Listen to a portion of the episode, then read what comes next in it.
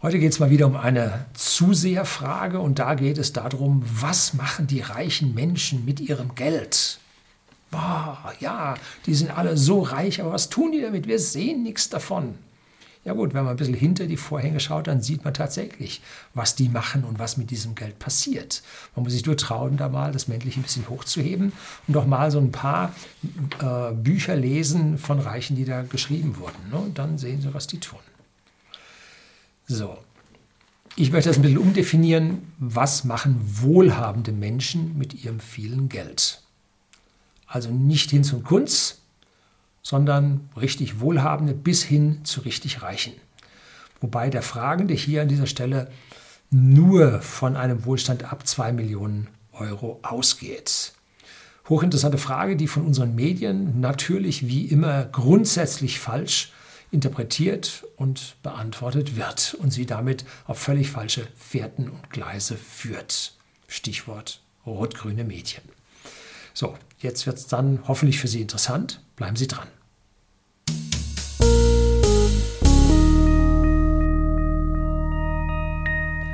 Guten Abend und herzlich willkommen im Unternehmerblog, kurz Unterblog genannt. Begleiten Sie mich auf meinem Lebensweg und lernen Sie die Geheimnisse der Gesellschaft und Wirtschaft kennen, die von Politik und Medien gerne verschwiegen werden.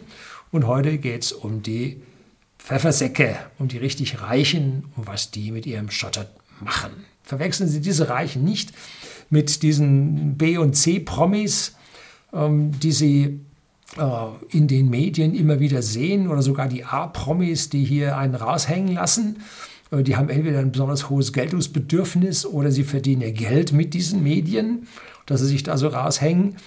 Ähm, und am Ende landen sie dann im Dschungelcamp, wenn sie dann als D-Promi ganz unten angekommen sind.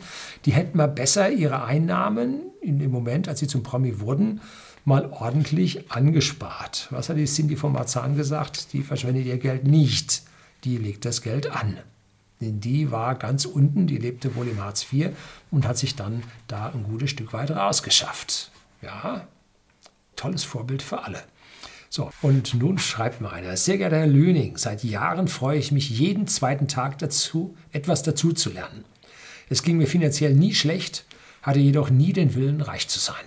Hatte mit Investieren und Aktien auch nicht viel am Hut.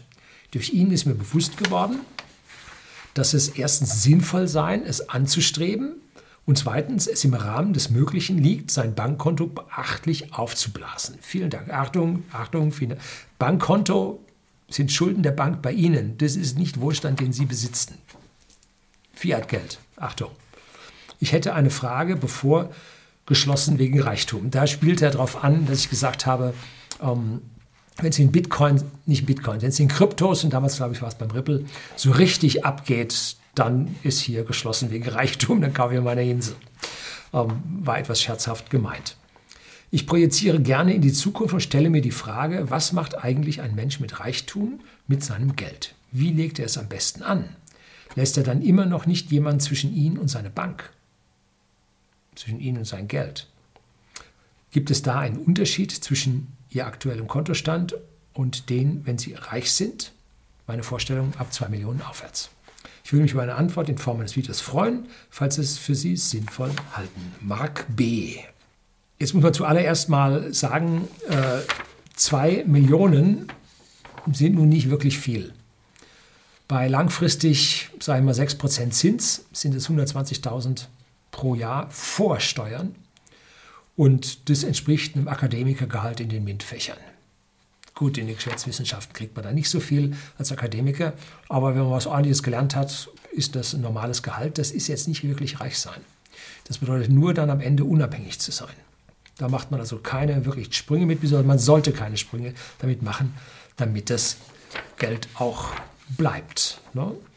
Und an der Stelle ähm, muss man jetzt erstmal unterscheiden, wie dieser Mensch reich geworden ist. Und wenn Sie wissen wollen, wie so diese ganzen Situationen sind, da gibt es ein Video über die High Net Worth Individuals von mir. Das ist eine Videoserie und ich meine, ich bin mir nicht sicher, dass ich die in den letzten Jahren dann mal zusammengefasst habe. Es waren Einzelvideos, als ich damals nur bis 15 Minuten hochladen durfte oder so. Mittlerweile habe ich die zusammengefasst in ein Video. Gebe ich Ihnen den Link unten in der Beschreibung, können Sie reinschauen. So, man muss also jetzt erstmal grundsätzlich unterscheiden, wie diese Leute zu ihrem Geld gekommen sind. Denn das macht am Ende aus, wie sie sich mit diesem Geld verhalten werden. Also zunächst mal eins, äh, das sind die mit der selbstständigen Arbeit, mit ihrer Firma, so wie whisky.de, der Versender hochwertigen Whisky an privaten Endkunden in Deutschland und in Österreich. Wir haben unseren Wohlstand durch unsere Arbeit erschaffen. Wir sind nicht ganz arm da reingegangen, wir waren aber auch nicht sonderlich wohlhabend. Ich hatte meinen Akademikergehalt als Ingenieur. Und da kann man dann, wenn man sehr, sehr sparsam lebt, äh, kann man da schon ein ordentliches Whiskylager mit aufbauen. So, zweitens, man kann durch Finanzanlagen wohlhabend werden, wobei diese Finanzanlagen ich in zwei Dinge aufteilen wollte. Das eine ist 2a die Spekulation und 2b wäre das langfristige Investment, so ich, wie ich das in meinem Serie über den Vermögensaufbau, die 14-teilige Serie, wo es eine eigene Playlist sie gibt, äh, auch unten in den Show Notes für Sie aufgeführt wie Sie das dort sehen können, wie man das langfristig im Prinzip hinbekommen kann. Es ist keine Anlageberatung. So, und als drittes, als Erbschaft, als Schenkung oder durchs Lotto spielen. So, und entsprechend dieser Art und Weise, wie die Leute zu ihrem Geld gekommen sind, haben sie eine gewisse Grundprägung. Ne? Wenn man nun eine Erbschaft macht, dann erhält man in der Regel mit dieser Erbschaft über die Zeit vorher eine Schulung durch die Verwandtschaft. Wenn die jetzt schon immer Geld waren, alter Adel, altes Geld und so, dann erhalten sie zumindest mal die Schulung, wie sie dieses Geld behalten und nicht loswerden. Sie erhalten vielleicht nicht die Schulung, wie man das vermehrt, aber sie erhalten die Schulung, wie man sich mit diesem Geld verhält. Und das geht unterbewusst im täglichen Doing, im Vorleben. Dass da hin und wieder mal irgendeinen so so ein Adliger da einen Ausraster hat und äh, hier, entschuldigen Sie, das Rumspinnen anfängt, geschenkt. Das ist aber nicht die Masse. Ne? Die Masse lernt es. Das ist wieder die Fehlinformation unserer Medien, die hier versuchen zu verallgemeinern und solche Leute alle so darstellt. Ne? Schauen Sie sich Gloria von Ton und Taxis an. Als die jung war, die hat da, entschuldigen Sie, ziemlich rumgesponnen. Und äh, wir haben sie öfter damals in unserer niederbayerischen Zeit mit der Harley durch die Gegend fahren hören. Um, ja, damals war ihre Sturm- und Drangzeit und heute, nachdem ihr Mann verstorben ist und sie das alles geerbt hat, um, hat sie doch einen weitaus ruhigeren Lebensstil. Gut, sie hat auch gelernt, im Prinzip mit sowas umzugehen, weil sie ja auch eine, ist sie eine, von Hohenlohe oder sowas, ne? also so, eine, so ein richtig uralter Adel, hat ihre Großteil in Afrika auf den Ländereien, ja, Spätkolonialismus verbracht und hat also da an der Stelle dann instinktiv doch gelernt, wie man mit Geld umgeht. Und als es dann soweit war, hat sie es gekonnt. Ne? So, Schenkung oder Lotto ist schon eine schwierige Geschichte. Man macht einen Sprung im Vermögen. Und das ist für manche wirklich schwierig zu verdauen. Das geht dann auch schon mal daneben. Ne? Also diese Sprünge sind schwierig. Ne? Und eine Erbschaft ist kein Sprung. Ne? Da wächst man rein. So, Finanzanlagen durch kurzfristige Spekulation ist wie in der Spielbank.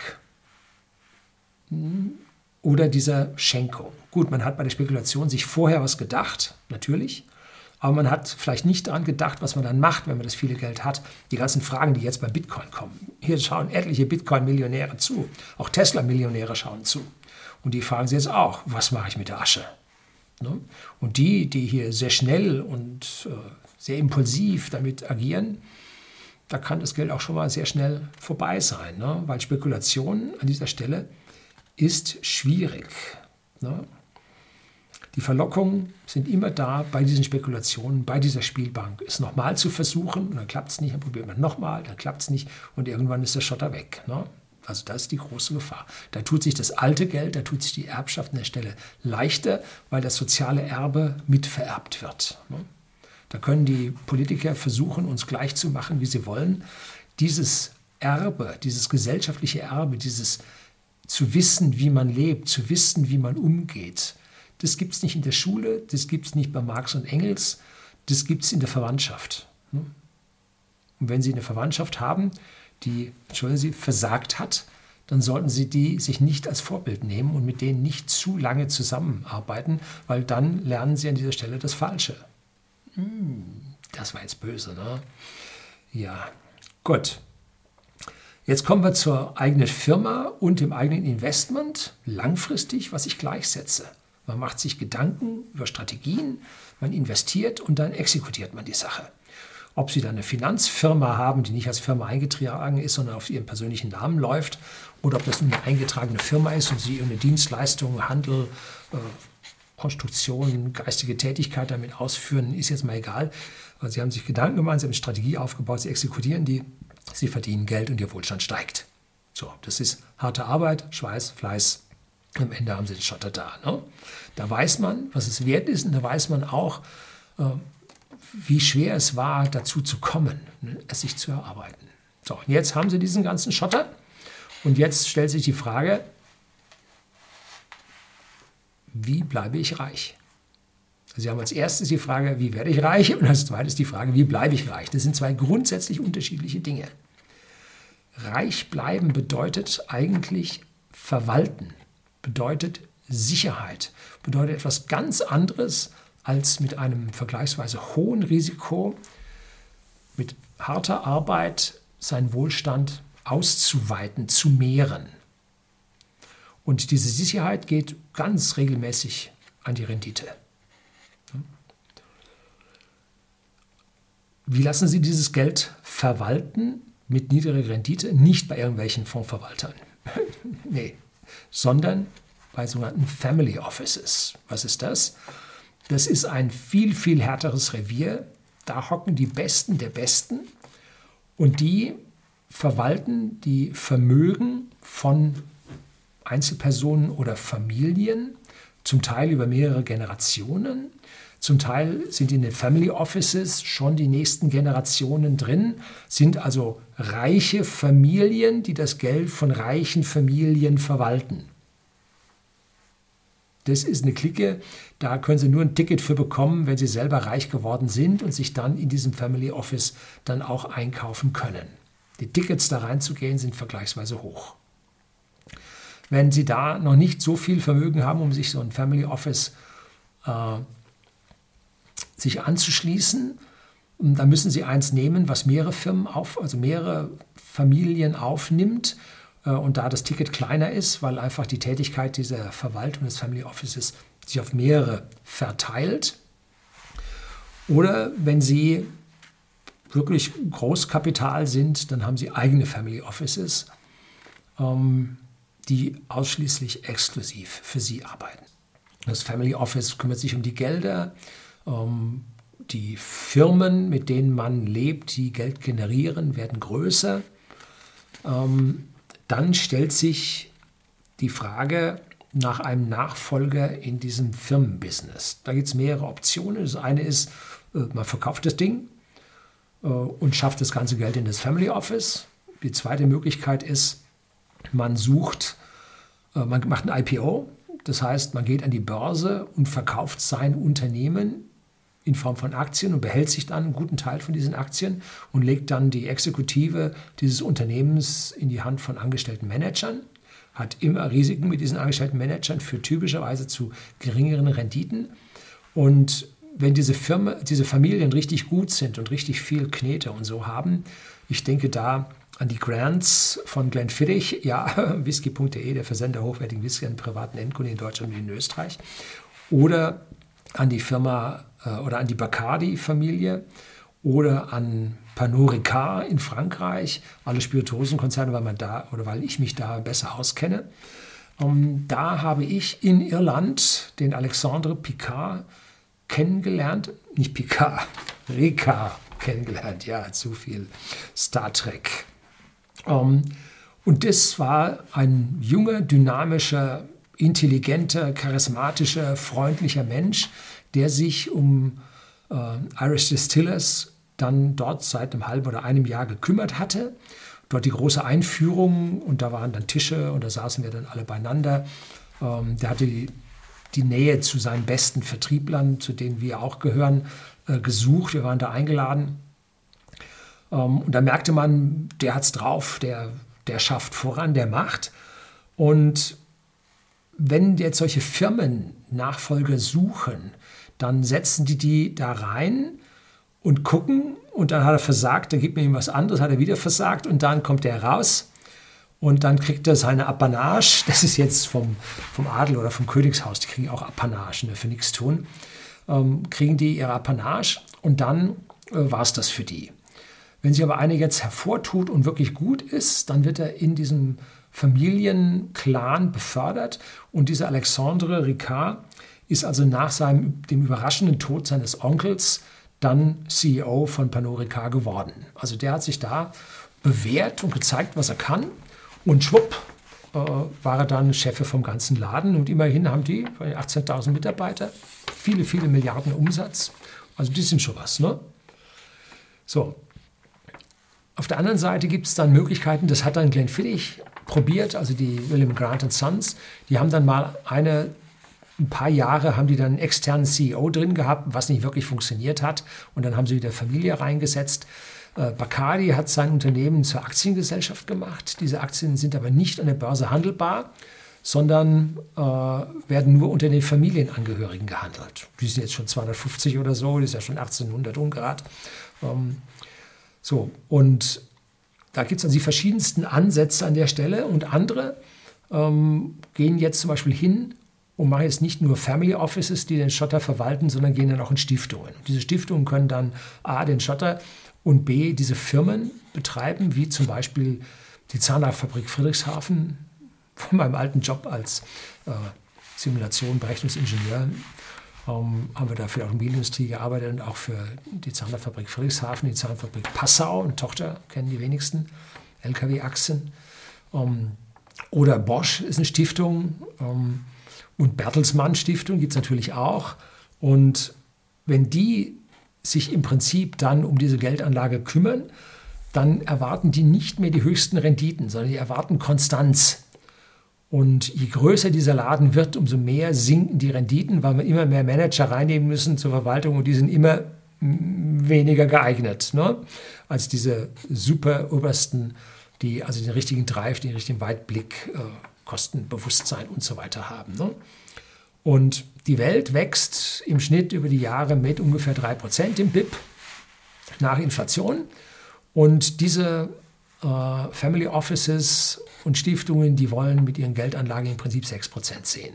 Das heißt, die wollen doppelt so gut wachsen wie die gesamte Welt.